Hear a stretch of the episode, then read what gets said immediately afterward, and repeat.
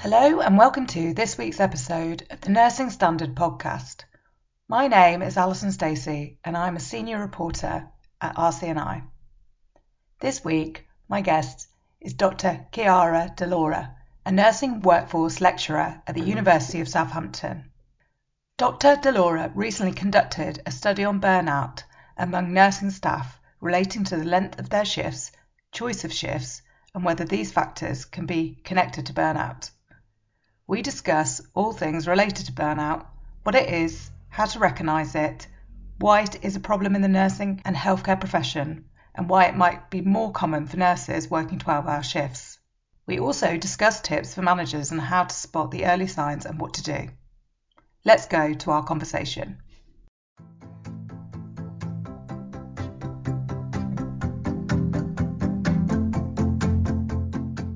Hello, everyone. My name is Dr. Chiara Dall'Ora. I'm an associate professor at the University of Southampton in the School of Health Sciences. And for the past um, 10 years or so, I've been uh, conducting research around various aspects of the work environment um, in hospitals and in the nursing workforce. Uh, particularly, I've been focusing on shift patterns, staffing levels, and burnout.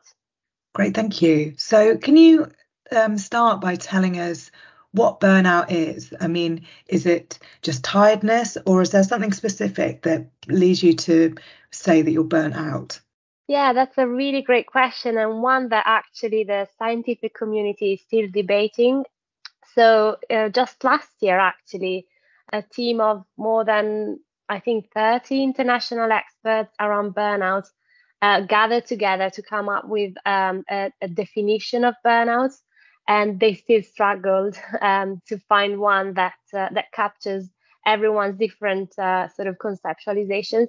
But I think if we need to give an answer in a nutshell, burnout is definitely more than just tiredness. Burnout is about feeling exhausted. So there's an exhaustion component, and it can be mental and physical exhaustion.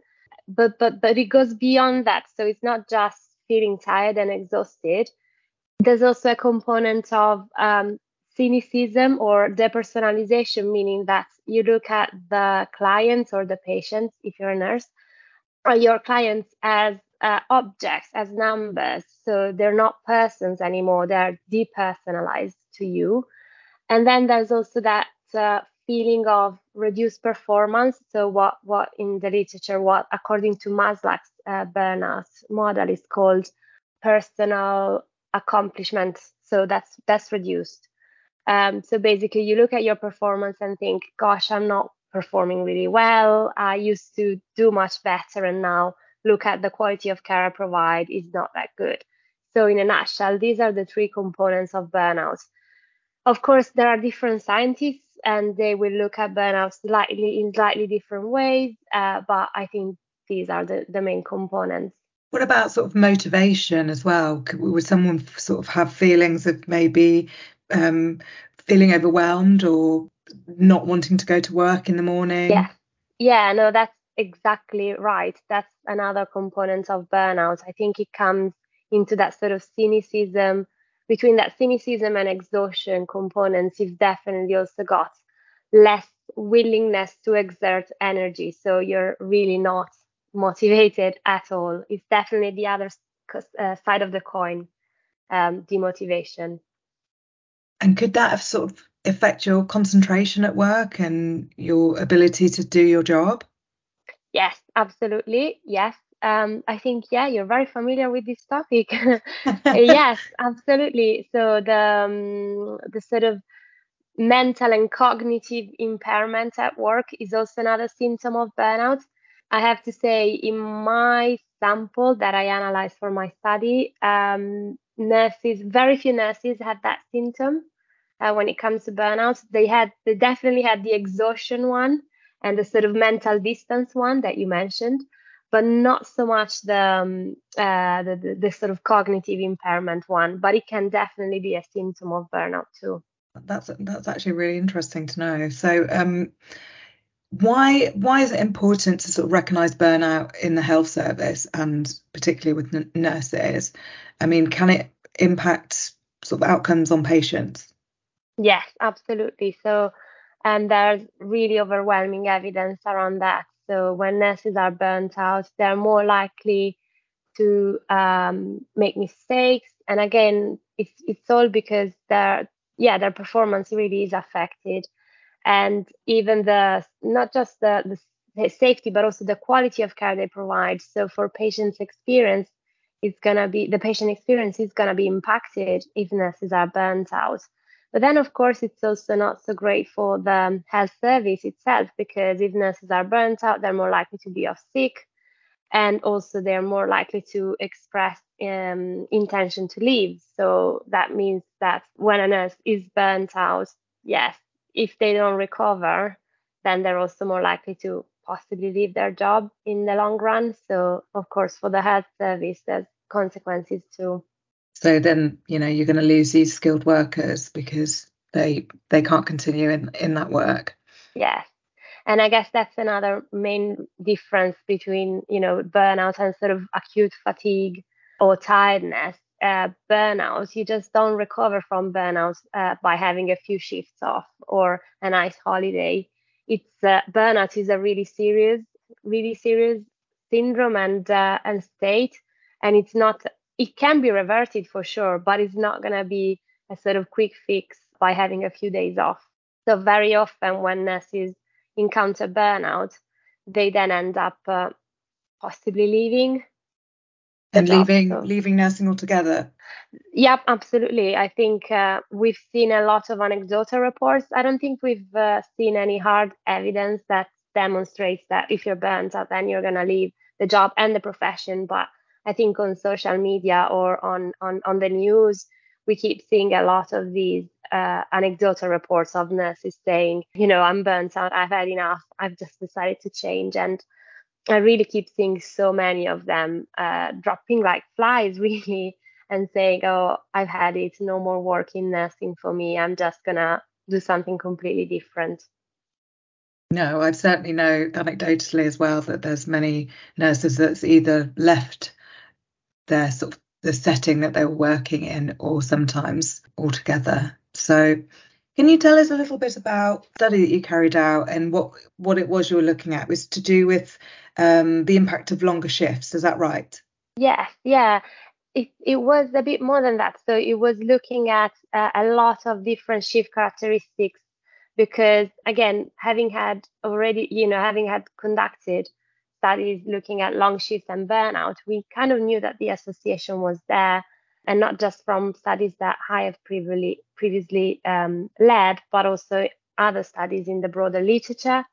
So we wanted to know, for example, what was the impact of nurses also uh, working nights and not just nights, but also was it rotating nights or permanent nights, and and also things like taking breaks, because we know very well that uh, working long shifts is exhausting, and so it leads to ha- to to higher exhaustion.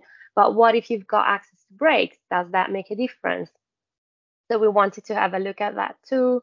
And we wanted to look at total hours of, of work. So uh, I guess, again, if you work 12 hour shifts, but you only do your 37.5 hours per week, then maybe the, there's implications that are different to working really long working weeks where you do your standard 35 37.5 hours and then on top of that you do over time because again another feature of 12 hour shifts is that some nurses tend to like them and need to work them because it means it allows them to do extra shifts on top of their standard hours.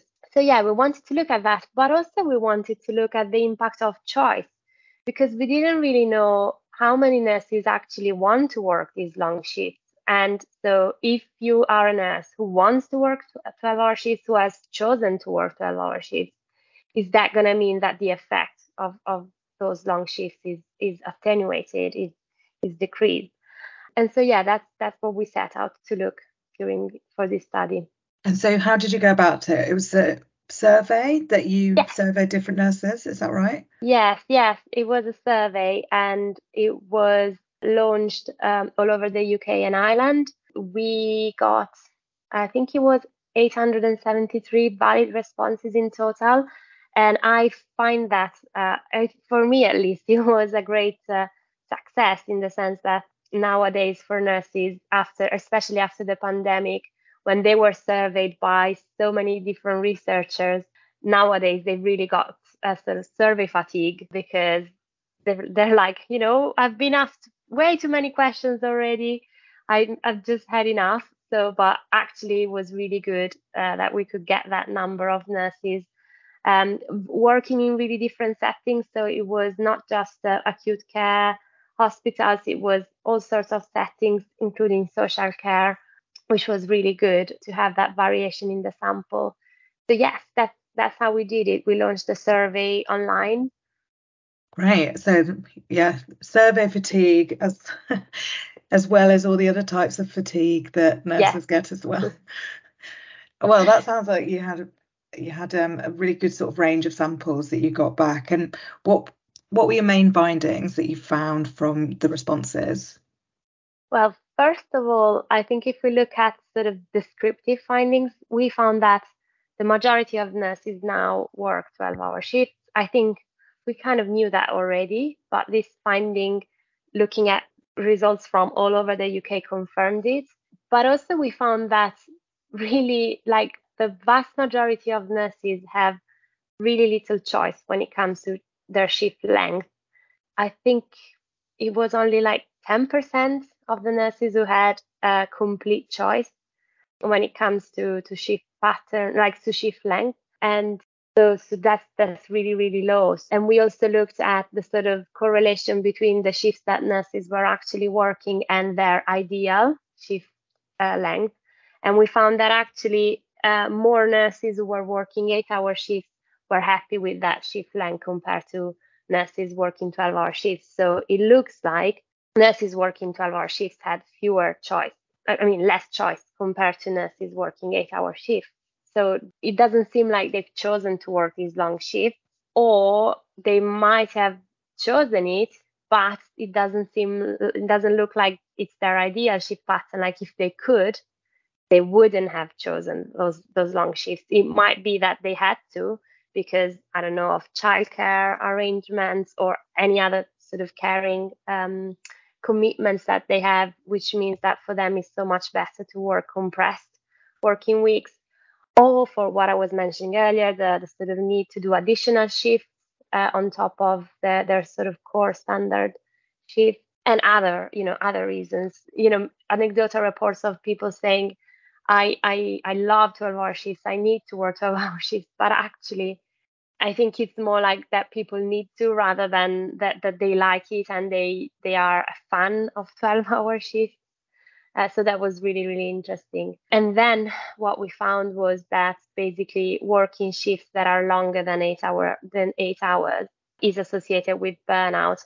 And that choice helps you know choice if you have more choice you're less likely to be burnt out but it's not enough so uh, having choice is not enough to sort of cancel out the negative effects of working longer shifts i think that the consequences of these and the implications of these are uh, that now especially now there's a lot of discourse around choice and flexibility and uh, flexible working which is great. I'm not by any means saying that it's not a good initiative, but I think it cannot be looked at as the magic bullet that is going to solve all of the workforce issues and and the burnout and the dissatisfaction because if you give people choice uh, and they choose to work long shifts it doesn't seem like that's enough uh, to protect them from burnout and also really looking at those nurses working long shifts they were also more likely to report in inadequate staffing uh, inadequate breaks. So all of these, it looked a bit like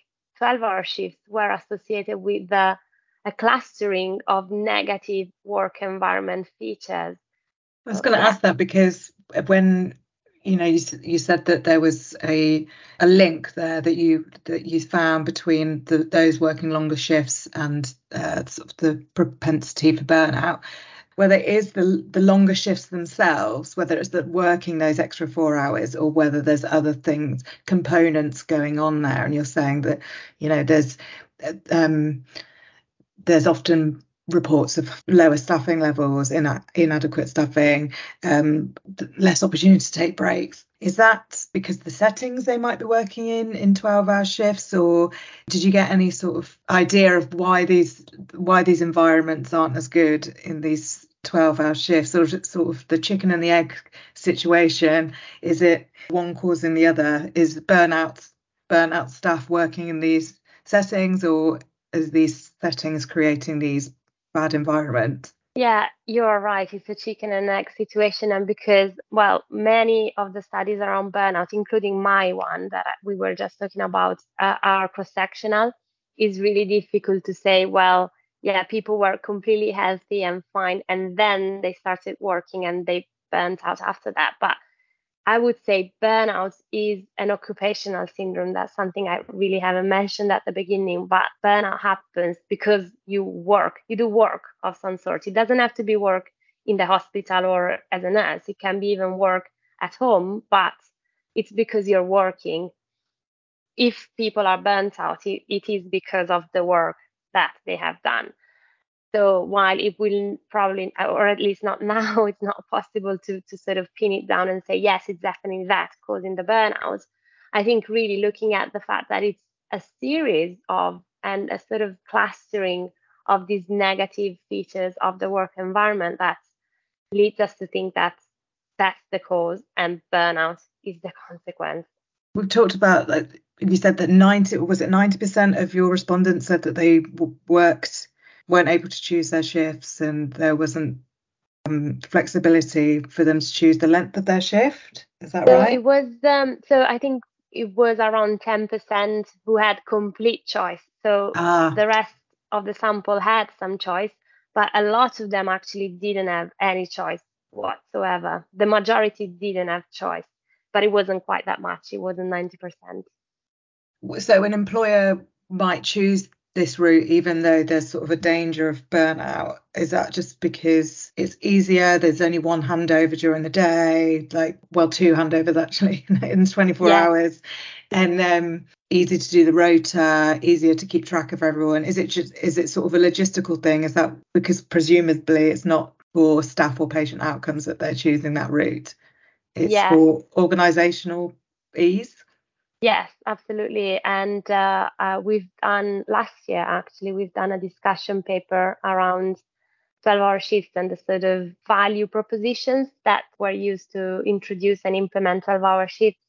And we've actually looked at them and uh, we're able to find actually a lot of evidence to say that these value propositions were not realized, these benefits were never realized. So things like, uh, because like we, what you were mentioning, because we've got fewer hand handovers during the day, then we're going to be saving money on staffing because, yeah, you know, it doesn't take a genius.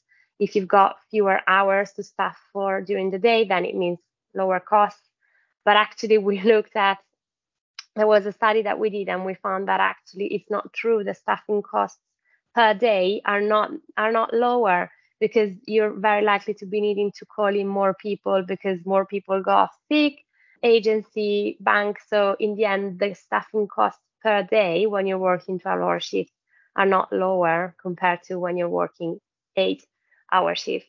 And then there was also the sort of, okay, and then if you've got fewer handovers, you're also to be um, having better safety because you have fewer opportunities for miscommunication to happen. So people's handing over information in the wrong way. If you reduce the points of handover, then better patient safety.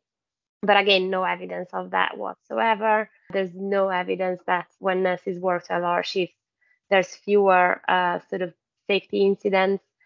Actually, quite the contrary. And also, reports of uh, miscommunication at handover is not absolutely not impacted. And satisfaction, again, because of being able to work these compressed working weeks, again, the evidence is really, really going so in the opposite direction and saying that when nurses work 12 hour shifts, they are less satisfied with their job. And again, they might be more satisfied with their life in the sense that they have got more days off, but not with their job. So when they're at work, it doesn't seem like they're they're really happy. Um, I mean, I could go on and on, but essentially, they yes, they were introduced based with assumptions that uh, were based on savings and better efficiency, but I, I really yet to find any robust evidence that, that those benefits have been realized.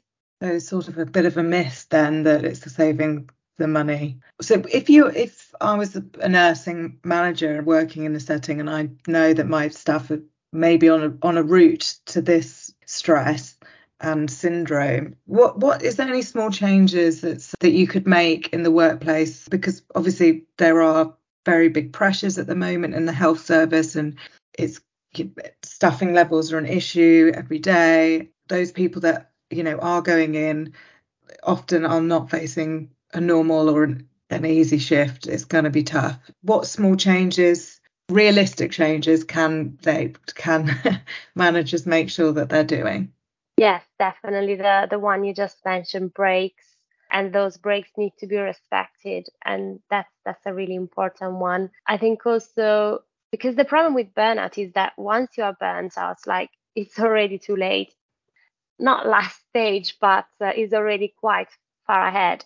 So I would say if you're a nurse manager, it would be great if you could learn to spot the early signs of burnout. So, for example, if you notice that the nurse is working in your workplace, you know, they tended to be cheerful, lively, happy, uh, really, you know, engage with the clients or, or patients. And then all of a sudden they start to become more cranky, more less engaged, uh, more tired than usual again, that's a, a sort of, I would say it's an alarm bell there. There's a warning sign that there's something not quite right. If you spot these signs early, go and talk to them because again, we know that one of the protecting factors from burnout is also leadership. So if you've got a line manager, is um, it's really really important to to basically go and, and speak to your staff if you if you notice that they are they are tired uh, they, or they're different they change in the way that they interact with patients. That's one thing. And being approachable and, and understanding, I think, is also really important. Then there's things that can be done again to support staff during the shift themselves. So there's things like padding systems. So, for example, encouraging staff to work together during a shift so that they can sort of support each other and say, you know, I don't know, I'm looking after these bay of patients or this group of patients, and you're working with that group of patients. But uh, during the shift, we'll have some touch points just to double check um, how each of us are doing. Because again, is that community building, is that fact that that is really a protective factor again against burnout. So knowing that you're part of a team, that you're not just on your own, and that someone else is there to support you if you if you need them during the shift, or even staff huddles there's also more like organizational um, initiatives like Schwartz rounds, but they they're very usually beyond a sort of single nurse manager. They're usually an organizational initiative, but uh, there's quite a bit of good evidence that they work and and support uh, staff well-being. Okay. Yes. I've not heard of that before. No, so it's an initiative. Basically, it's quite well spread now in the UK, and it's basically these meetings they're facilitated and they're open to all staff. So there's it's not just for nurses or uh, doctors. It's open to all staff, and there's no hierarchy, and it's all about well-being. So it's not about performance. So that the topic of those meetings is not how did we do on this metric or that metric. Is more about how are we doing, and and it's staff it's all prepared. So staff will share some stories and then together with the help of the facilitator, you know, people will reflect and, and learn from these stories that are shared. But the, the focus is well-being is not performance. And uh, but again, it's an organizational um, sort of intervention rather than one that a single nurse manager can start. But uh, when it comes to um, what managers could be doing Brilliant. Thank you so much. And just like finally, how important is this? And uh, sort of in the bigger picture of the nursing workforce, like, are there concerns that if this isn't addressed, that we could see sort of a, a big exodus from from the workforce? Yes, absolutely. So I think we've already started to see that. what I would say is not, oh, do something now, uh, otherwise the consequences will be really negative because it's already happening. So, yeah, do something because it's already happening. It's not something in the far future, it's already happening now. And, you know, in I think in my sample, uh, half of the nurses were burnt out. That's a lot. That's really a lot. So in previous studies, it tended to be more like 25%, which is still high, mm-hmm. but uh, 50% is incredibly high. So, and again, it, my sample might not be representative of the whole of the UK workforce, of course, but uh, I think it is deeply worrying. Again, given that we know the consequences of burnout, if this is how burnt out the workforce is at the moment, then yes, we're not um, it's not going to go well, I'm mm. afraid. Oh dear. Well, on that cheery note, I think we can end. But no, that's been really helpful. We've got some really good tips there and also ideas on how to to identify burnout and whether in a colleague or in yourself really and maybe taking those steps to catch it before it's too late, I guess. But anyway, thank you so much for your time. Thank you. Thank you, Alison.